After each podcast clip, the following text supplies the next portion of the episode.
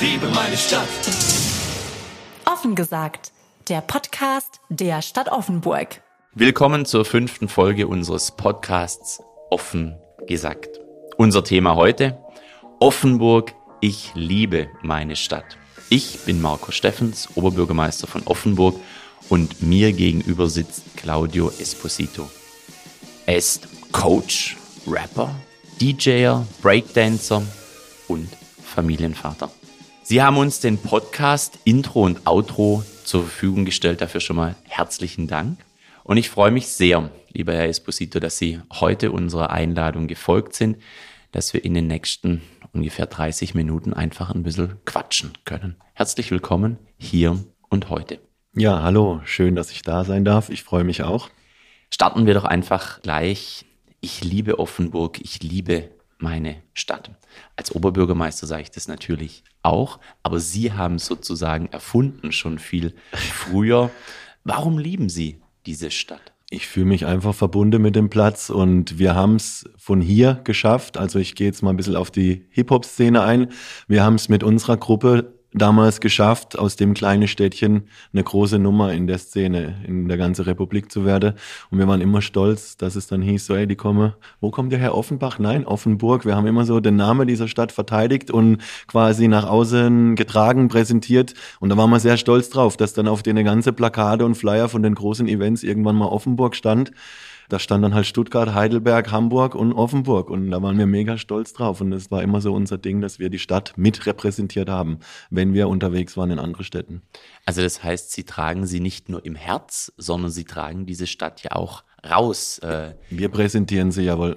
In die Welt. Dafür auch äh, vielen Dank. Gutes Marketing für unsere Stadt. Ich überlege mir gerade so, wenn man dann sich Gedanken macht, welchen Liedtext nehmen wir denn da?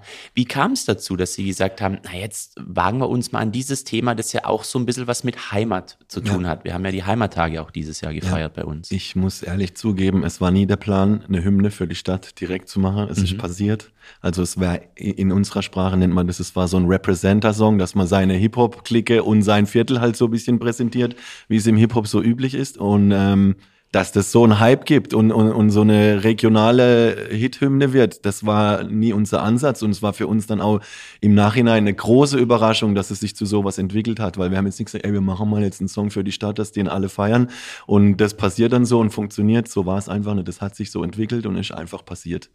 Und was glauben Sie, was der Grund war, dass die Menschen sich dann doch so damit identifiziert haben? Zunächst ist ja Hip-Hop nicht zumindest zur damaligen Zeit noch nicht für alle so zugänglich gewesen, dass man aber sagt, ja. das, das, das berührt uns? Ich glaube einfach die Identifikation, dass es einen Song gibt über meine Heimat, über meine Stadt, über mein Viertel, über meine Gegend und dass Jungs darauf stolz sind, dass sie von hier kommen und das eben auch nach außen trage. Und ich denke, das hat so funktioniert, dass man sich einfach da widerspiegelt drin.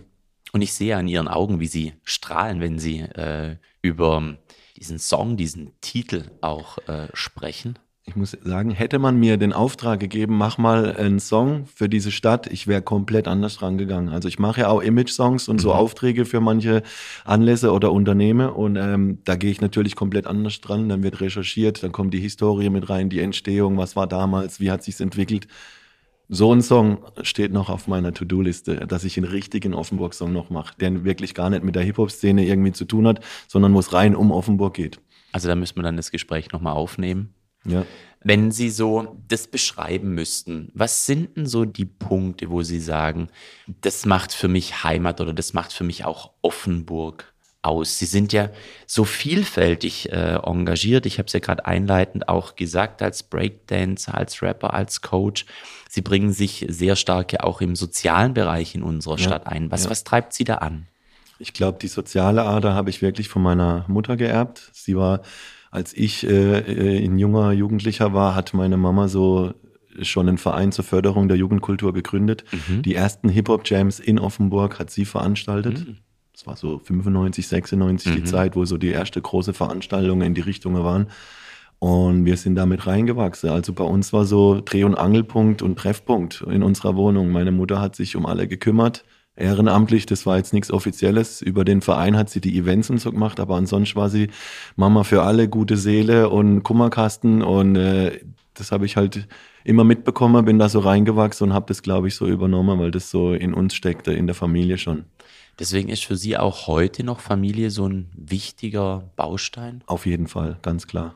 Sie haben ja selber mehrere Kinder. Ich habe drei Kinder, ja. Und ich glaube, Sie trainieren auch im Fußball? Genau, ich bin jetzt seit Juni diesen Jahres in der SG Ortenberg Elgersweier Zunzweier mhm. und bin dort C-Jugendtrainer in der Landesliga mit meinem Partner Sebastian Zehnle. Das machen wir zu zweit.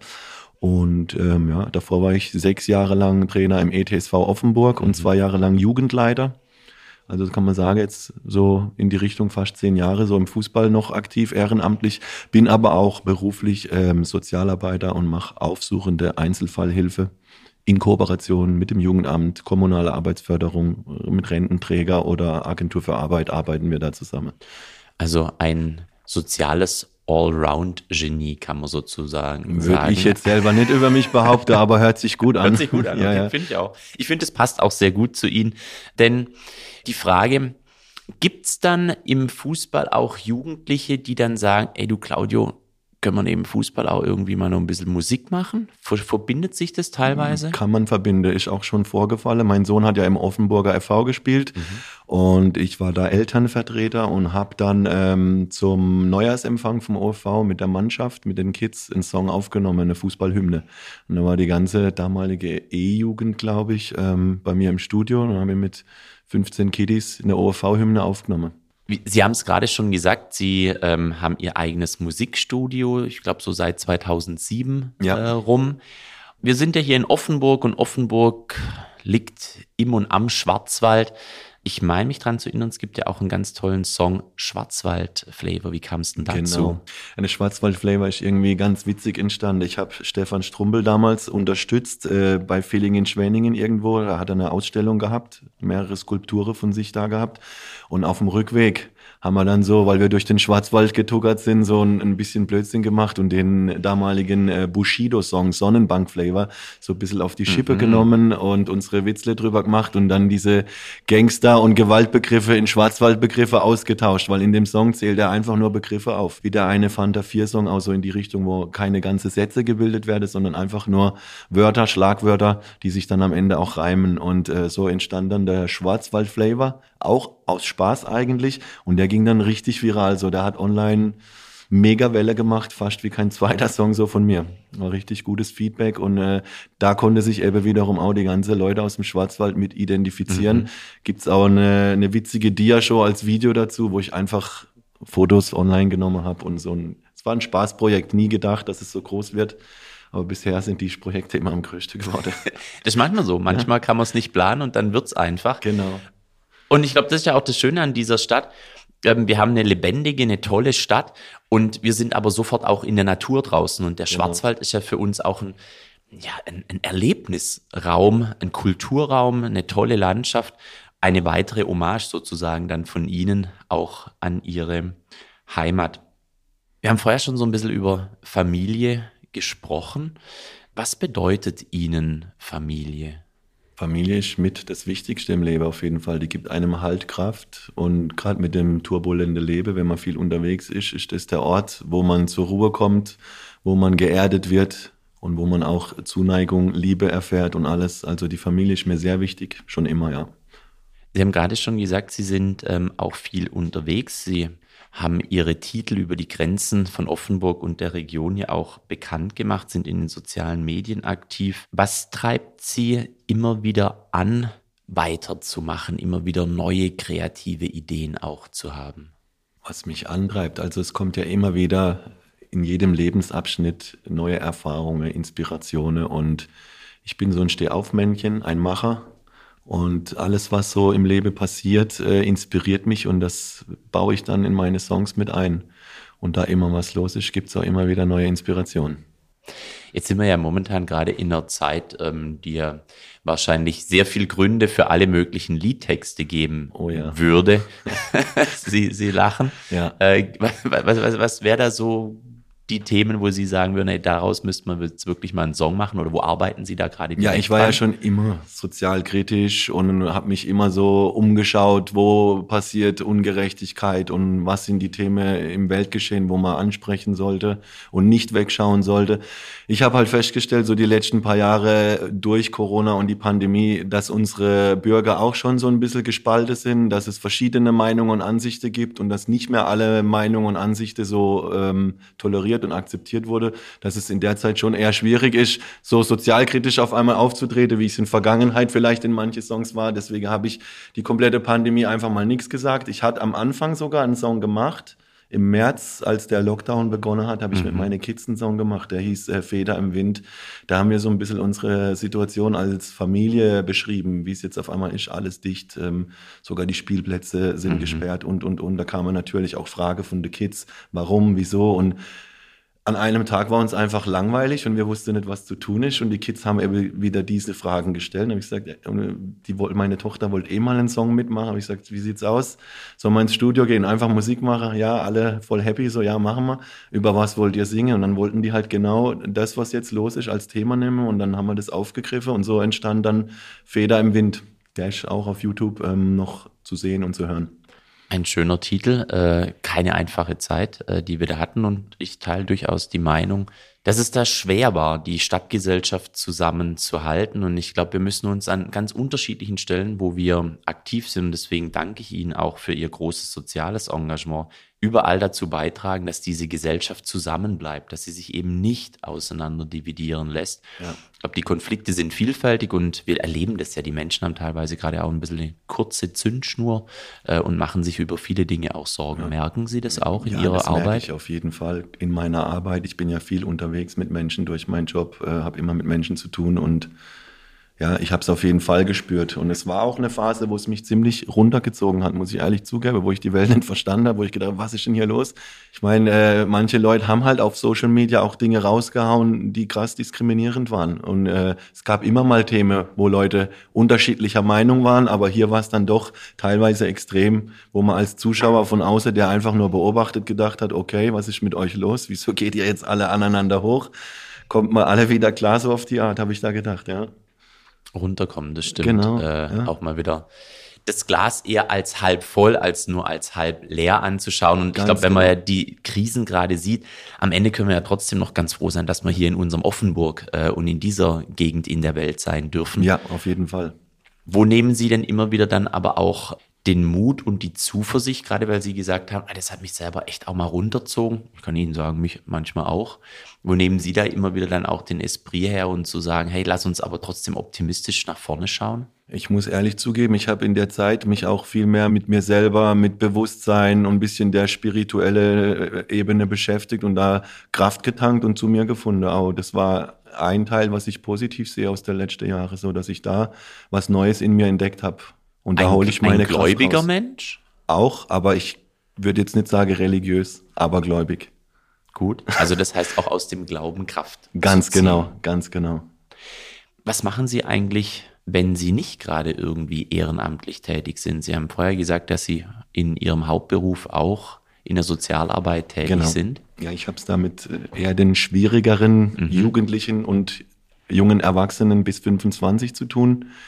Und äh, in der Maßnahme, wo ich hauptsächlich unterwegs bin, die nennt sich MOVE.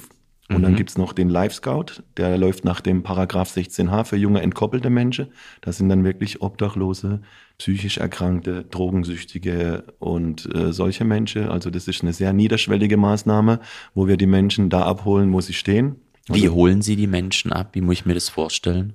Wichtig in meiner Arbeit ist erstmal Beziehungsarbeit. Das läuft auf Vertrauensbasis. Man muss erstmal das Vertrauen äh, des Menschen, den man betreut, gewinnen. Und das geht auf Augenhöhe, indem man ihre Sprache spricht und indem man ihnen das Gefühl gibt, dass man sie versteht, dass man weiß, wovon man spricht und nicht so von oben herab und nicht so dieses typische Amtsgehabe, was sie dann, wenn mhm. sie auf irgendwelche Ämter gehen müsse, dann äh, vielleicht auch schon negative Erfahrungen gehabt haben, haben die so direkt vorne hinweg so eine Abneigung und dann heißt, jetzt kommt einer vom Amt und der unterstützt dich in der Maßnahme mhm. und dann komme erstmal ich und bricht das Eis, weil sie merken, okay, hey, der ist ja voll locker. Der sieht gar nicht aus wie einer vom Ganz Amt, genau und der spricht ja mit mir ganz Ja. normal und, Ja. äh, und so äh, fängt dann äh, die Basis an, auf der wir dann arbeiten. Also das, was ich mitbringe an Lebenserfahrung, kann man eigentlich nicht studieren. Und deswegen habe ich da, ähm, weil ich beide Seiten der Medaille kenne, äh, immer gute Karten, den Zugang ganz schnell zu meinen Teilnehmern, die ich betreue, zu kriegen.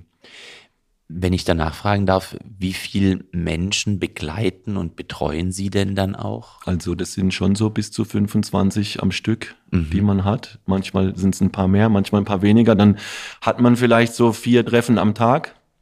Mhm. Also ich bin in Kehl unterwegs, in Offenburg, so Richtung Oppenau, Oberkirch die Schiene noch. Agilevent äh, ist mein Arbeitgeber und wir haben den kompletten Ortenau-Kreis. Wir haben Kollegen in Aachen, in Lahr, im Kinzigtal und überall. Also äh, wir machen seit Jahren, ich bin jetzt schon 13 Jahre dabei und wir machen seit Jahren eigentlich richtig gute Arbeit da draußen auf der Straße und kümmern uns um die Menschen, die von vielen schon vergessen wurden. Und lassen Sie die Zuhörerinnen und Zuhörer mal so ein bisschen dran teilhaben. Was sind mit die Gründe, dass die Menschen dann in so jungem Alter schon eigentlich aus unserer Perspektive wahrscheinlich so weit abgestürzt sind? Oftmals ähm, erkennt man das schon am Elternhaus, wenn man Mhm. dann so die Geschichte hört, wo kommst du her, was machen deine Eltern? Ich war im Heim, ich war da, ähm, meine Mama ist auch Alkoholikerin. Solche Geschichten hängen oftmals mit hinten dran. Nicht immer, aber meistens. Also das zeigt, wie prägend doch die Kindheit ist und Ganz wie genau. wichtig die ersten Lebensjahre auch sind, dass Kinder in einem guten Umfeld Die brauchen aufwachsen. Rückhalt, die brauchen Stärke von der Familie. Deswegen auch das Thema Familie vorhin ist so wichtig, dass man den Kindern immer in Zuhause eine Heimat bietet, wo sie wissen, wenn alles schief geht, ich kann nach Hause, da wird mir auch irgendwie geholfen. Ich stelle mir vor, das ist ein sehr emotional fordernder Job auch, oder? Auch das, ja, sehr. Ich musste auch lernen, die Themen nicht mit nach Hause zu nehmen, dass man nicht über jeden Fall zu Hause nochmal spricht und so, Mhm. um Mhm. das dann zu verarbeiten, weil es geht ja auch manchmal hier, dass jemand suizidgefährdet Ja. ist oder dass eine Therapie äh, ansteht und, und dann doch die Ängste und dann rufen die manchmal weinend an und haben nochmal Fragen und sind unsicher. Da muss man sie auch wieder motivieren und stärken und ähm, es ist nicht immer leicht, aber man lernt über die Jahre, äh, sich abzugrenzen Mhm. Und es nicht mit nach Hause zu nehmen. Und waren auch schon Personen dabei, wo Sie sagen, ey, ich konnte die wirklich auf ihrem Weg begleiten, sie haben es daraus geschafft? Auf jeden Fall viele. Es gibt natürlich auch Menschen, die sind so arg in der Sucht drin, da bin ich dann der falsche Ansprechpartner. Und bei einer Sucht ist es ja auch immer so, da muss der Wille des Betroffenen so stark sein, dass er da wieder rauskommt. Und wenn das nicht gegeben ist, kann ich halt auch nicht zaubern. So, wenn die die Therapie abbrechen oder alle Maßnahmen dann ablogge, die damit zu tun haben, weil es halt auch mit eigener Arbeit äh, verbunden ist. Wenn jemand da raus will, muss er ja mitarbeiten. Ja, und das ja. mache ich den Menschen auch immer klar. Ich kann dir Wege aufzeigen, aber gehen musst du sie am Ende allein. Und es ist dein Leben. äh, Das kann ich für dich nicht gerade biegen, so das ma- machst du. Ich unterstütze dich gern dabei. Aber wie gesagt, es ist Arbeit. Manchen kann man da leider nicht helfen, aber doch viele. Also wir haben viele in Ausbildung gebracht, die sich dann nach Jahren melden und sagen, hey, danke nochmal. Oder man trifft dann in der Stadt jemanden, der sagt, hey, ohne dich hätte ich es damals nicht geschafft und so. Und es tut dann schon gut und bestätigt einen, dass man auf dem richtigen Weg ist und die richtige Arbeit macht. Also ich muss ehrlich zugeben, ich mache meinen Job sehr gerne und ich, es tut mir gut, andere Menschen zu unterstützen und die irgendwie auf die Spur zu bringen. Das nimmt man ihnen auch ab. Und ähm, für die Zuhörerinnen und Zuhörer, sie haben so eine Nahbarkeit. Das spürt man ja sofort, wenn man mit ihnen in Kontakt kommt. Äh, Und ich glaube, das ist ja ein ganz wesentlicher Punkt. Also Sie haben gerade gesagt, man muss professionell damit umgehen, aber ich glaube, die Menschen spüren ja dann, wenn sie zu ihnen kommen, das ist jetzt nicht irgendwie jemand Anonymes, sondern jemand, der nahbar Ja. ist. Also da entstehen teilweise sogar Freundschaften mit Mhm. manchen Menschen. Wenn man einen Teilnehmer betreut, man manchmal ein halbes Jahr oder es gab auch schon Fälle, die haben ein Jahr die Hilfe benötigt und wenn man sich ein Jahr wöchentlich trifft, Mhm. da entsteht was, da ist eine Beziehung da. Ähm, dann hat man irgend, empfindet man was seinem Gegenüber irgendwie und äh, wenn es dann halt bergab geht, das trifft mich dann genauso und genauso freut es mich dann aber auch, wenn wir es schaffen und es geht bergauf. Also da fühle ich schon mit und bin voll mit drin. Das heißt, es sind sehr regelmäßige und in sehr kurzen Abständen die Kontakte und der In der Austausch Regel auch. wöchentlich, manchmal auch 14-tägig, je nachdem, was gerade ansteht. Wow, beeindruckend. Das geht von Bewerbungscoaching zu Stellenrecherche, Begleitung zu Vorstellungsgesprächen oder Wohnungssuche, was momentan sehr schwer ist. Also wir haben obdachlose Teilnehmer, die kriegen wir fast nicht unter. Wir haben auch in Kehl in der obdachlose Unterkunft Sache erlebt, die gar nicht klar ginge. Da habe ich einen Fall und eine, aufgedeckt und eine Lawine ins Roller gebracht, was da so in, intern in dem Haus abging. Auch mit dem Bürgermeister von Kehl dann telefoniert und Polizei. Also es ist immer was los und manchmal auch ein Stück weit sogar Detektivarbeit. Aber das macht spannend und macht auch Spaß. Das hört sich ja, ist ja eine Liebeserklärung auch an diesen Beruf. Also insofern, man kann sich da wirklich nur Ich so Menschen wie. Sie da wünschen. Also es gibt Jobs, da verdiene ich wesentlich mehr Geld, das weiß ich, aber für mich ist Geld einfach nicht alles. Und ähm, ich will zur Arbeit gehen und Spaß habe. Ich will morgens aufstehen und nicht denke, boah, jetzt muss ich schon wieder. Ich meine, ich habe andere Berufe gelernt, wie den, den ich gerade mache. Und äh, ich bereue auch nichts, was ich in Vergangenheit gemacht habe, aber ich bin angekommen beruflich, denke ich mal. Ich glaube, das ist ja das Schönste, was man sagen kann, wenn man einen Beruf gefunden hat, wo man angekommen ist und wo man, wenn ich jetzt die Arbeitgeberin-Kampagne der Stadt mal zitieren darf, wo man Spuren hinterlassen kann. Sie hinterlassen ja Spuren Ja. im Leben der Menschen. Ganz genau, ja. Und das erfüllt mich. Ich will irgendeine Aufgabe haben, die mich auch erfüllt und die habe ich da.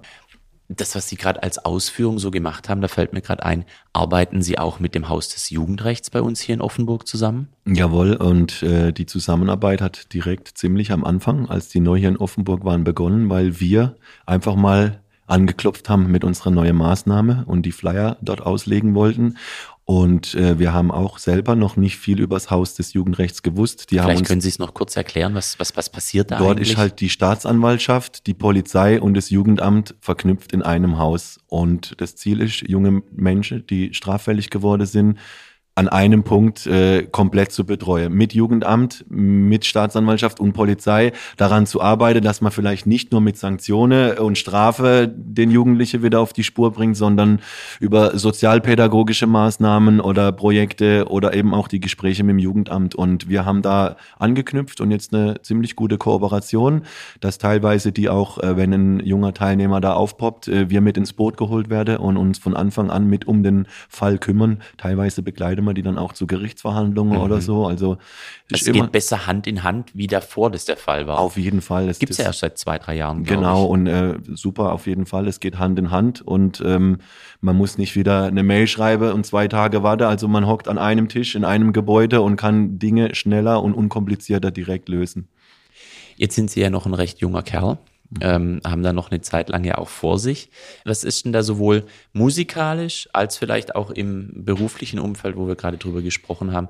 Gibt es da sowas, wo Sie sagen, ey, das möchte ich auf jeden Fall Meine machen? Träume sozusagen. Ja. Meine Wunschvorstellung. also mein Traum ist eigentlich in Offenburg so ein Hip-Hop-Gemeindezentrum zu leiten, wo ein Tonstudio drin ist, eine Küche zum Kochen, ein Tanzraum oder ein Fitnessraum, wo draußen Graffiti-Wände stehen, der, wo man Kunst machen kann mit der Jugendlichen. Und Das gibt's in Karlsruhe und es gibt's jetzt schon echt weit über zehn Jahre dort. Das nennt sich Combo.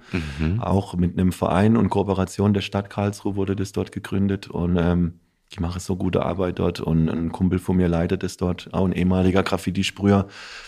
Das ist so meine Zukunftsvision, dass ich die Arbeit, die ich jetzt mache, und ich kenne so viele Sozialarbeiter und, und Leute aus dem Bereich, die da sofort Feuer und Flamme wären. Also ich hätte quasi ein Team und eine Idee.